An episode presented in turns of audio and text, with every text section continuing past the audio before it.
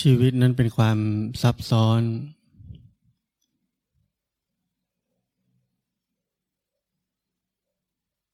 เราเห็นความซับซ้อนในชีวิตนี้ไหม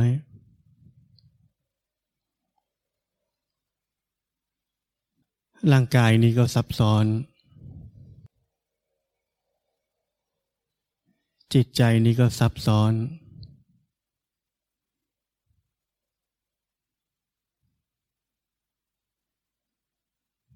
ความที่เราไม่สามารถจะเข้าใจความซับซ้อนของมันได้ นั่นคือสาเหตุของความทุกข์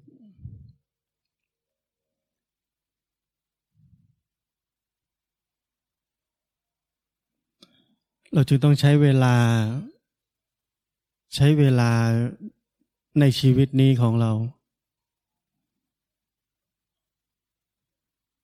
ที่จะเข้าใจความซับซ้อนของมัน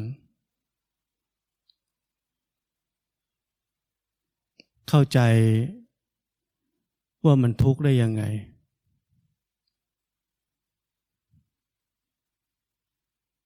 เข้าใจมัน จนถึงวันที่เราจะรู้ว่า ไม่ต้องเข้าใจอะไร แต่ก็เข้าใจ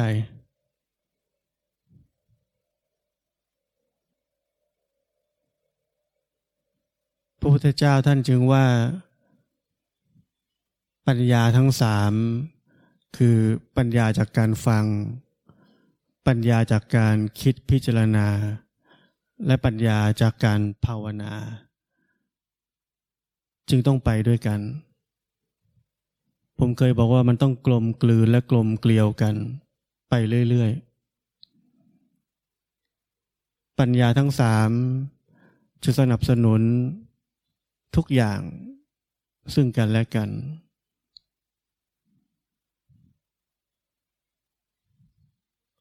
เมื่อเราใช้ปัญญาจากการฟัง ใช้ปัญญาจากการคิดพิจารณาชีวิตนี้ด้วยตัวเราเอง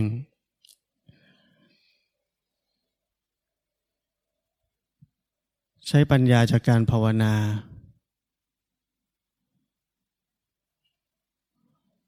เราจะพ้นจาก การใช้ชีวิต ภายใต้ความเชื่อ ทุกอย่าง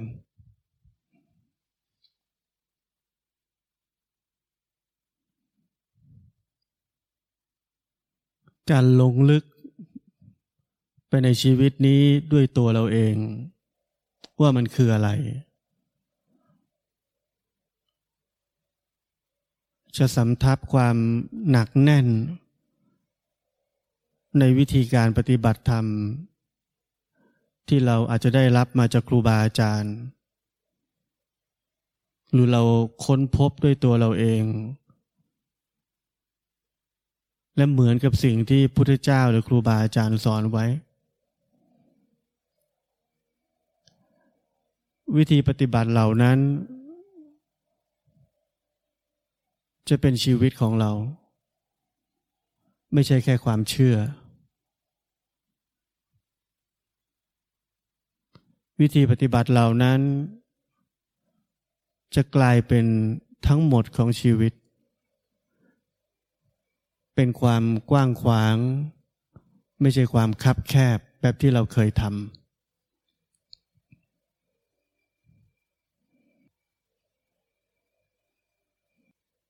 แต่เราต้องลงทุน ไม่ใช่ลงทุนด้วยความเชื่อ แต่ลงทุนด้วยชีวิตของเราเอง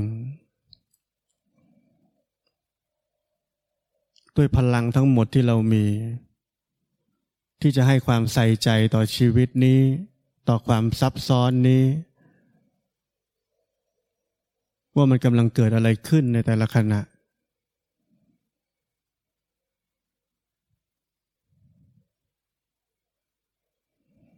แล้วเราจะเริ่มรู้จักว่า ทุกข์คืออะไร เหตุแห่งทุกข์คืออะไร ความดับทุกข์คืออะไร และทางไปสู่ความพ้นทุกข์คืออะไร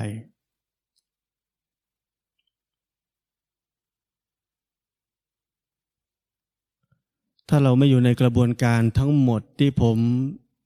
สอนมาหลายครั้งแล้ว เราจะเป็นนักปฏิบัติธรรมที่ปฏิบัติอยู่ภายใต้ความเชื่อ เชื่อตำรา เชื่อบุคคลที่เราเชื่อถือ และนั่นคือความงอนแง่นคลอนแคลนของชีวิต ของการเป็นนักปฏิบัติธรรม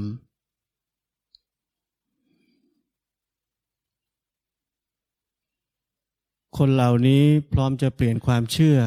ในไม่ช้า อาจจะสิบปี อาจจะห้าปี อาจจะสามปี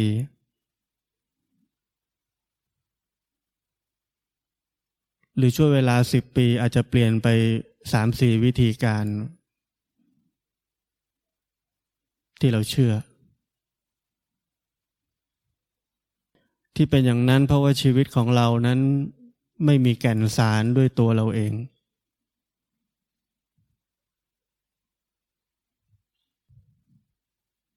เราไม่เคยลงลึกต่อชีวิตนี้ด้วยตัวเราเอง เราไม่หนักแน่นพอต่อการใช้ชีวิตนี้อย่างถูกต้อง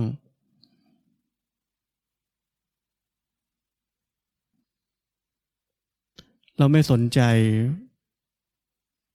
การศึกษาลงลึกกับชีวิตนี้ เราสนใจแต่ความสำเร็จและความล้มเหลว เราสนใจแต่เรื่องโลกโลก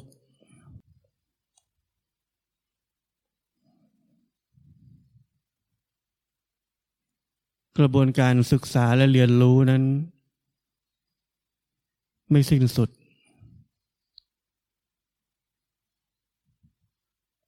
และมันไม่ใช่เรื่องของการประสบความสำเร็จหรือล้มเหลว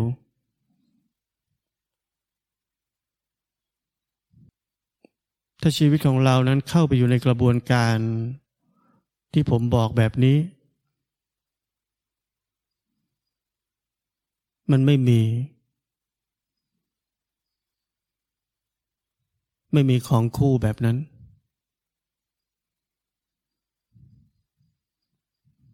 เมื่อไม่มีของคู่แบบนั้น จะไม่มีใครต้องเดือดร้อน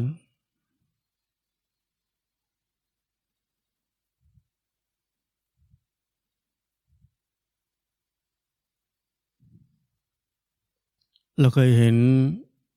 โครงสร้างของชีวิตในแง่มุม ที่ทำให้เกิดความทุกข์แบบไหนบ้าง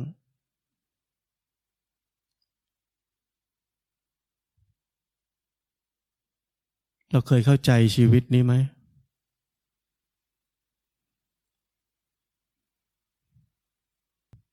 จริงไหมที่เรามีไอเดีย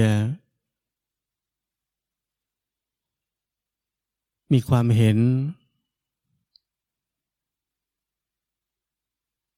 ต่อสิ่งต่างๆที่เกิดขึ้นรอบตัวเรา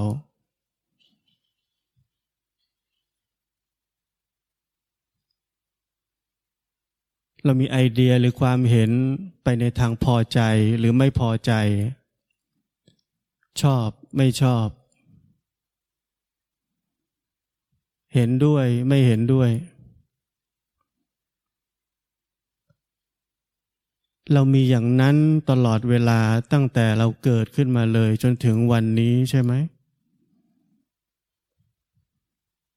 พิจารณาตัวเอง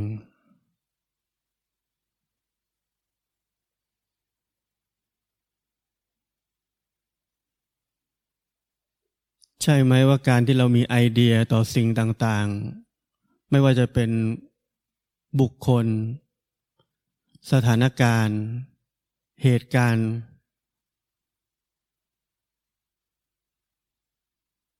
ด้วยโครงสร้างของการใช้ชีวิตแบบนั้น เป็นสาเหตุของการที่ทำให้เกิดความทุกข์ขึ้นมา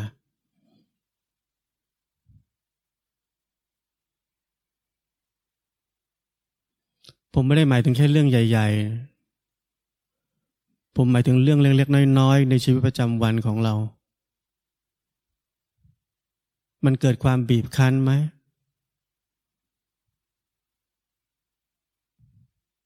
มันเกิดความฟุ้งซ่านไหม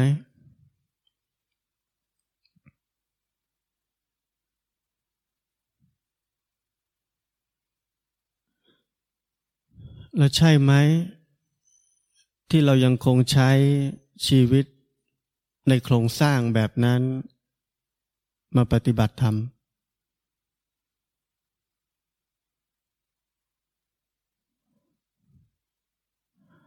ไอเดียต่อสิ่งต่างๆ เหตุการณ์ต่างๆ สถานการณ์ต่างๆ บุคคลต่างๆ ล้วนยึดโยงมาที่ตัวเราใช่ไหม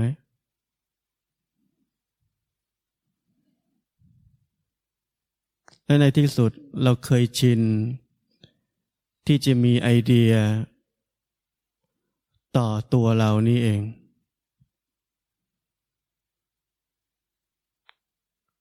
เราเคยชินที่จะมีไอเดียต่อชีวิตนี้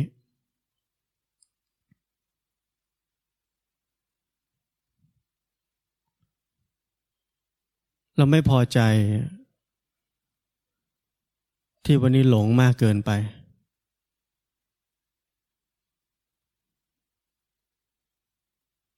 เราไม่พอใจ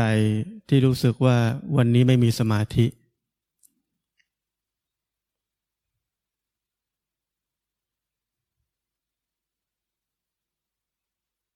เรามีความเห็นต่อชีวิตนี้ ว่ามันควรจะเป็นยังไง หรือไม่ควรจะเป็นยังไง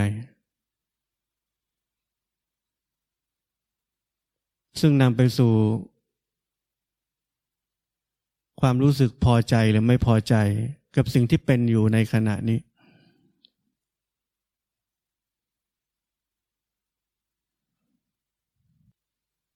เพราะเราเห็นไหมว่าเราอยากได้เหลือเกินความเป็นกลางต่อชีวิตนี้ ความเป็นกลางต่อสรรพสิ่ง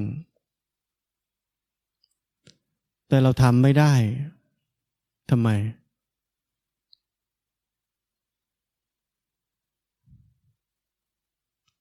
เพราะเราไม่เข้าใจรากเงาของปัญหาทั้งหมด ว่าเรากำลังใช้ชีวิต อยู่บนสมุทัยหรือเหตุแห่งทุกข์นั่นเอง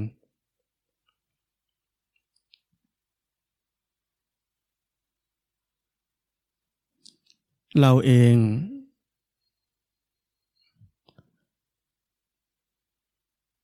เป็นคนสร้างความสืบเนื่อง ของสมุทัยหรือเหตุแห่งทุกข์ด้วยตัวเราเอง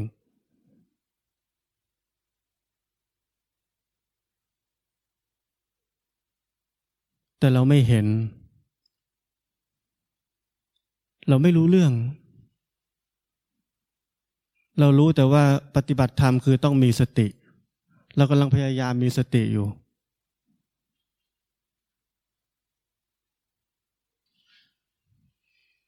เรากำลังพยายามไม่หลงอยู่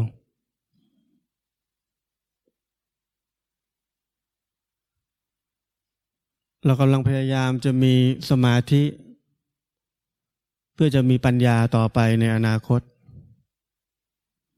เรากำลังพยายามที่จะทำสติที่ถูกต้อง พยายามจะมีสติอย่างถูกต้อง มีสมาธิอย่างถูกต้อง แต่เราไม่รู้จักชีวิตเลย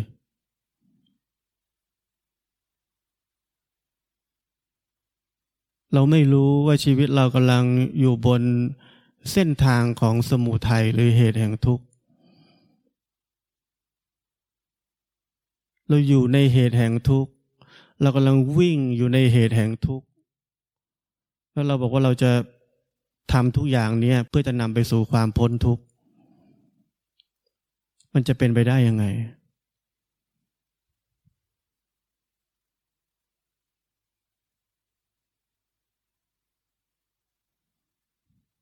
เราไม่เห็นว่า เราใช้โครงสร้างเดิมๆในโลก โครงสร้างของการมีไอเดียต่อสิ่งต่างๆ ซึ่งเป็นเหตุให้เกิดความทุกข์แล้วนำมาใช้กับตัวเอง ตัดสินตัวเอง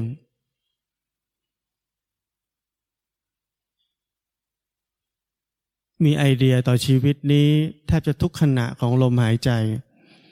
ว่ามันควรจะเป็นยังไง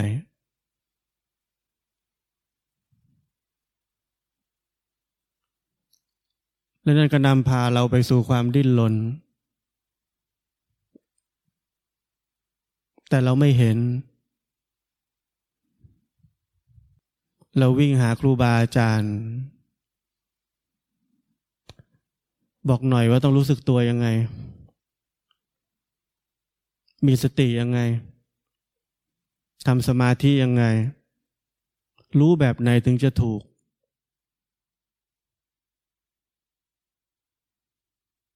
เราสนใจเรื่องที่ห่างไกลจากชีวิตในขณะนี้จริง ๆ ว่ามันทุกข์ได้ยังไง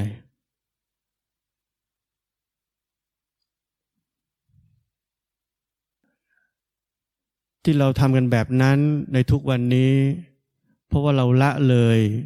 อริยสัจสี่เราละเลยสิ่งที่เป็นจริงในขณะนี้ คือทุกข์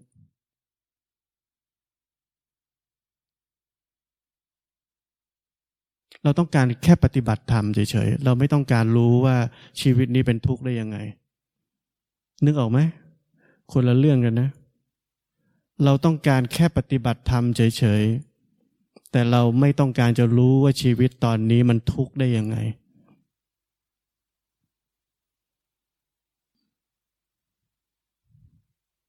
เราแค่อยากทำอะไรบางอย่างแล้วเราพอใจว่ามันถูกว่ามันดี ว่าเราได้ปฏิบัติถูกและดี เราแค่ต้องการความประสบความสำเร็จแค่นั้น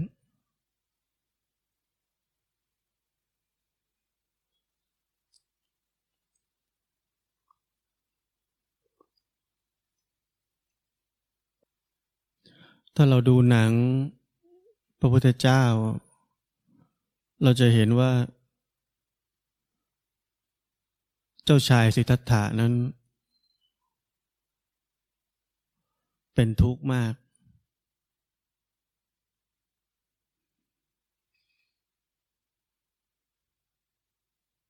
ท่านค้นหาคำตอบ จากทุกคำถามที่เกิดขึ้นในชีวิตของท่านทำไมถึงเป็นแบบนี้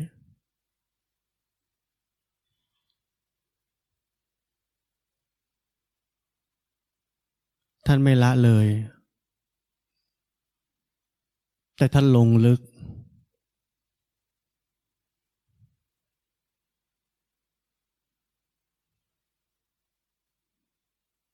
ลงลึก จนสุดท้าย ท่านบอกว่าท่านต้องค้นหาคำตอบนี้ด้วยตัวท่านเอง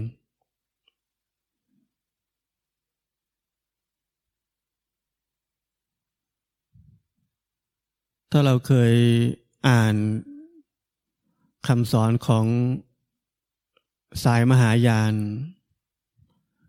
มหายานจะบอกว่า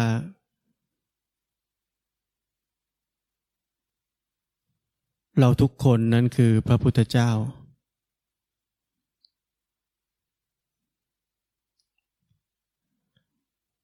ความหมายที่ผมเข้าใจมันไม่ใช่เพียงแค่ ว่าทุกคนมีความเป็นพุทธะในตัวเองอยู่แล้ว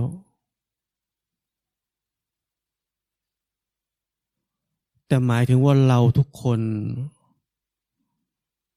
จะต้องค้นพบคำตอบด้วยตัวเอง เหมือนที่เจ้าชายสิทธัตถะค้นพบด้วยตัวเอง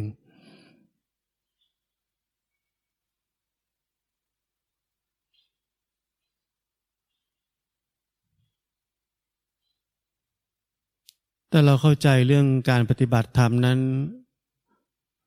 ดูเป็นเรื่องเหนือธรรมชาติ เป็นเรื่องวิเศษ เป็นเรื่องสภาวะอันลึกซึ้ง เป็นของอะไรที่เหมือนกับเป็นแฟนซี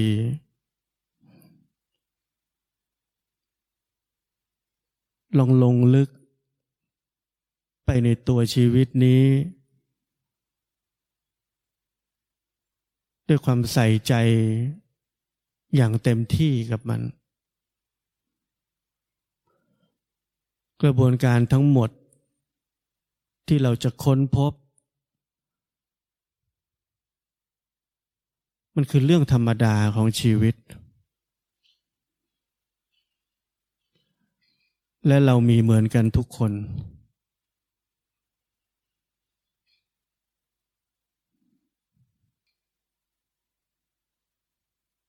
แต่เราไม่สนใจ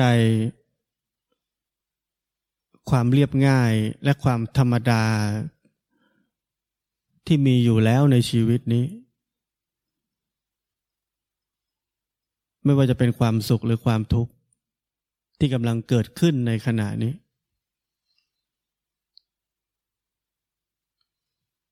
เราสนใจแต่เรื่องทำนองของปาฏิหาริย์เรื่องของจิตที่สว่างสวัย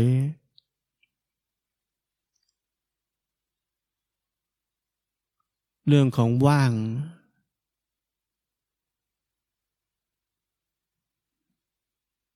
อะไรทำนองนั้น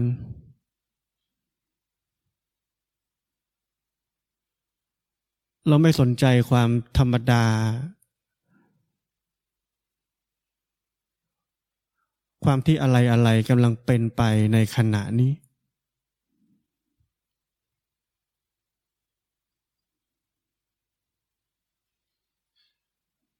เราไปสนใจเรื่องอื่น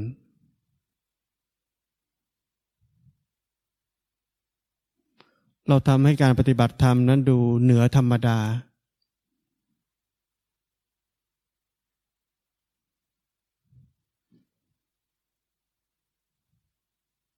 ที่ผมบอกว่า เราเห็นไหมว่าเรามีไอเดีย ต่อสิ่งต่างๆ ว่ามันควรจะเป็นยังไง หรือไม่ควรจะเป็นยังไง อยู่ตลอดเวลา เราถึงหลง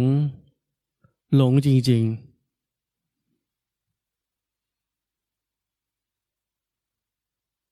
หลงปฏิบัติธรรม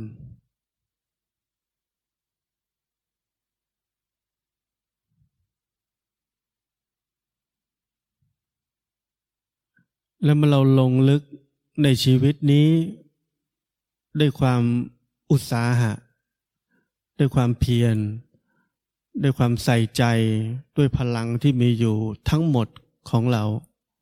ที่จะเข้าใจมัน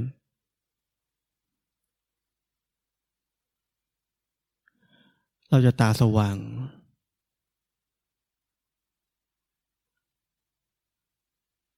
เราจะรู้เลยว่าคำสอนแบบไหน ตื่นคำสอนแบบไหนลึก คำสอนแบบไหนจริงคำสอนแบบไหนไม่จริงคำสอนแบบไหนถูกคำสอนแบบไหนผิด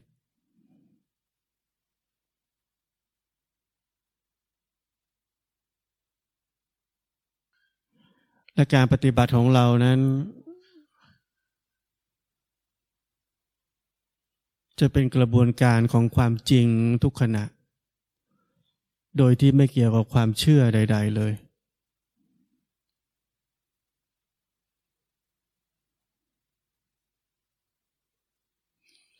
แล้วเราจะเข้าใจวิธีปฏิบัติทั้งหมดที่เราเคยฟังมาจาก พระพุทธเจ้า ครูบาอาจารย์ ว่าทำไมท่านพูดแบบนั้นทำไมต้องรู้สึกตัวทำไมต้องพ้นจากความปรุงแต่งทั้งปวงทำไมต้องปกติ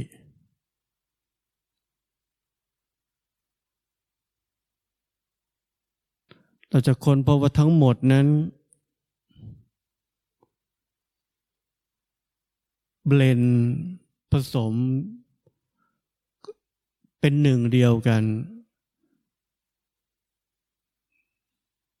ในกระบวนการ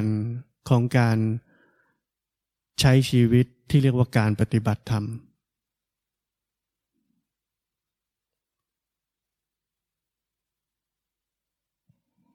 เราจะพบว่ามันอยู่ในนี้ รวมกันเป็นหนึ่ง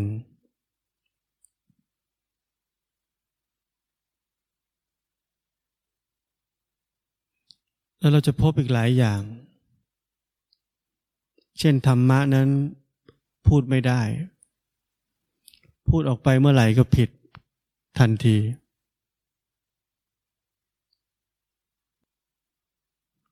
ทำไมเป็นแบบนั้น ผู้พูดนั้นจะต้องอาศัยความคิด อาศัยความชำนาญ ในการใช้ภาษา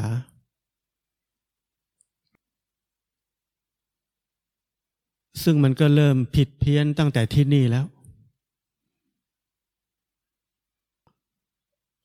และเมื่อมันเข้าไปในสมองเราแต่ละคน มันก็เกิดกระบวนการผิดเพี้ยนต่อไปอีก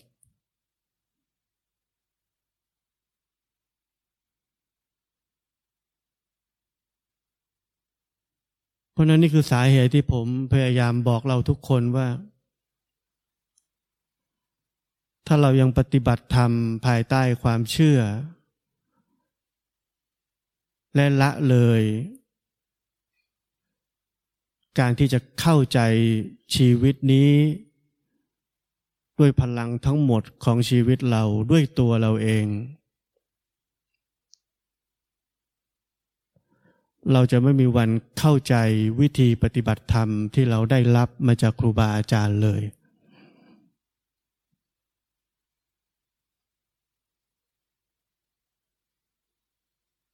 แต่ถ้าเราเข้าใจสิ่งที่ผมพูดนี้ทั้งหมด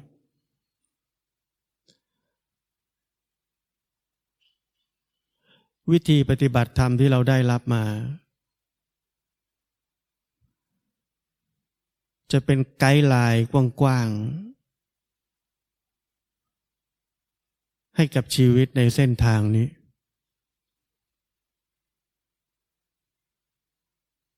มันไม่ได้มีไว้สำหรับความยึดมั่นหรือไปให้ถึง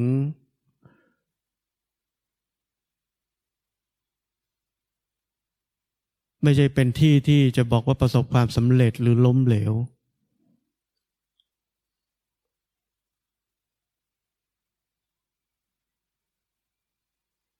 มันเป็นขอบเขตกว้างๆ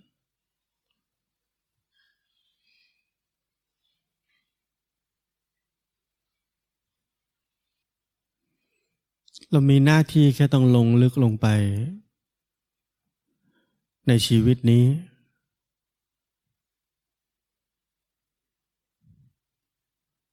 ลงลึกลงไปเราจะพบว่าสิ่งที่เรากำลังทำอยู่นั่นคืออริยสัจสี่นี่เอง กระบวนการที่เป็นอยู่คือสติปัฏฐานสี่นี่เอง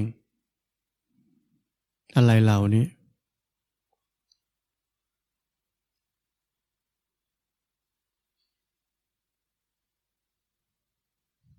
ผมถึงบอกว่าคนที่ฟังธรรมผม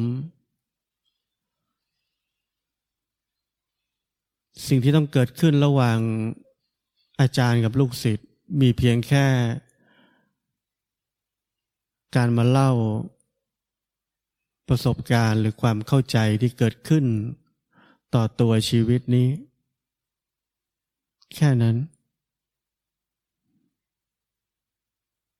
ผมอาจจะชี้แนะเพิ่มที่จะให้เห็นแง่มุมต่าง ๆ ของชีวิต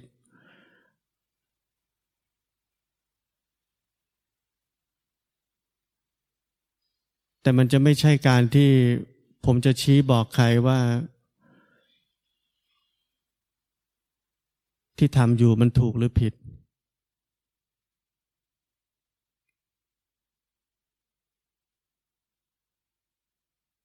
เพราะกระบวนการในการเข้าใจชีวิตนี้ ชีวิตที่ยังเต็มไปด้วยมิจฉาทิฏฐิ มันประกอบด้วยสิ่งที่ถูกและผิดอยู่เสมอ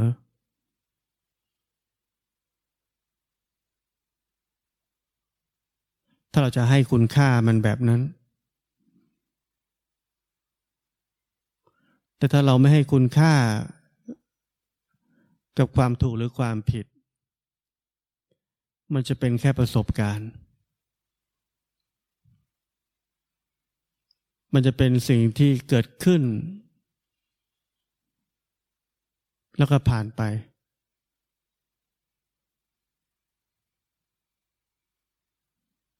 ในขณะเดียวกันเราก็เข้าใจทั้งหมดของมัน ว่ากำลังเกิดอะไรขึ้น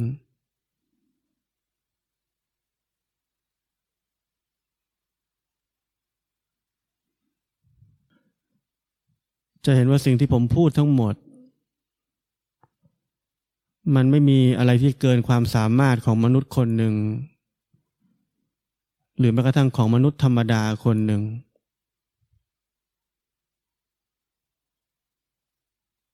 มันเป็นสิ่งที่เป็นสากล เป็นสิ่งที่เราทุกคนไม่ว่าจะเด็กผู้ใหญ่ชาติไหนภาษาไหน ก็ทำได้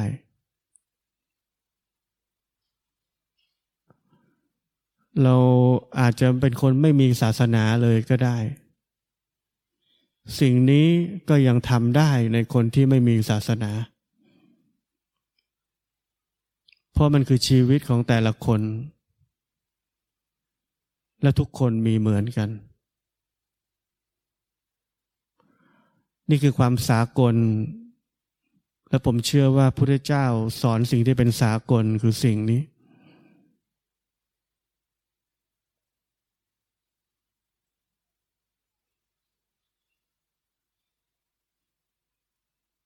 เพราะนั้นตั้งแต่วันนี้อย่าลืม ลองไปดูว่าเรามีไอเดีย ต่อสิ่งต่างๆ ต่อคน ต่อเหตุการณ์ และต่อชีวิตนี้ของเราเอง บ่อยขนาดไหน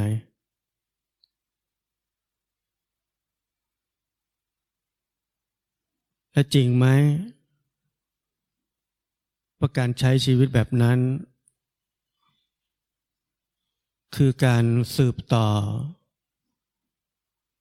หรือทำให้เหตุแห่งทุกข์นั้น สืบเนื่องต่อไปได้จนตลอดชีวิตของเรา